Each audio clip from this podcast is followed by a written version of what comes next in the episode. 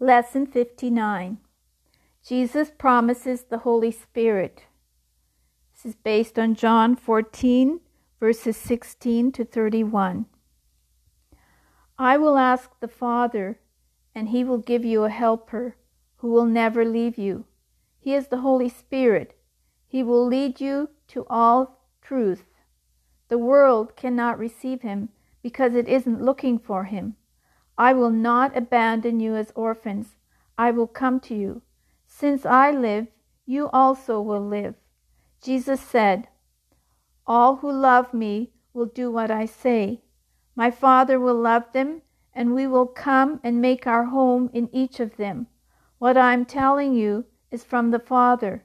The Father will send the Helper as my representative. The Holy Spirit will teach you everything and will remind you of everything I have told you. I am leaving you with a gift, peace of mind and heart. The peace I give you, the world cannot give you. I don't have much more time to talk to you because the ruler of this world approaches.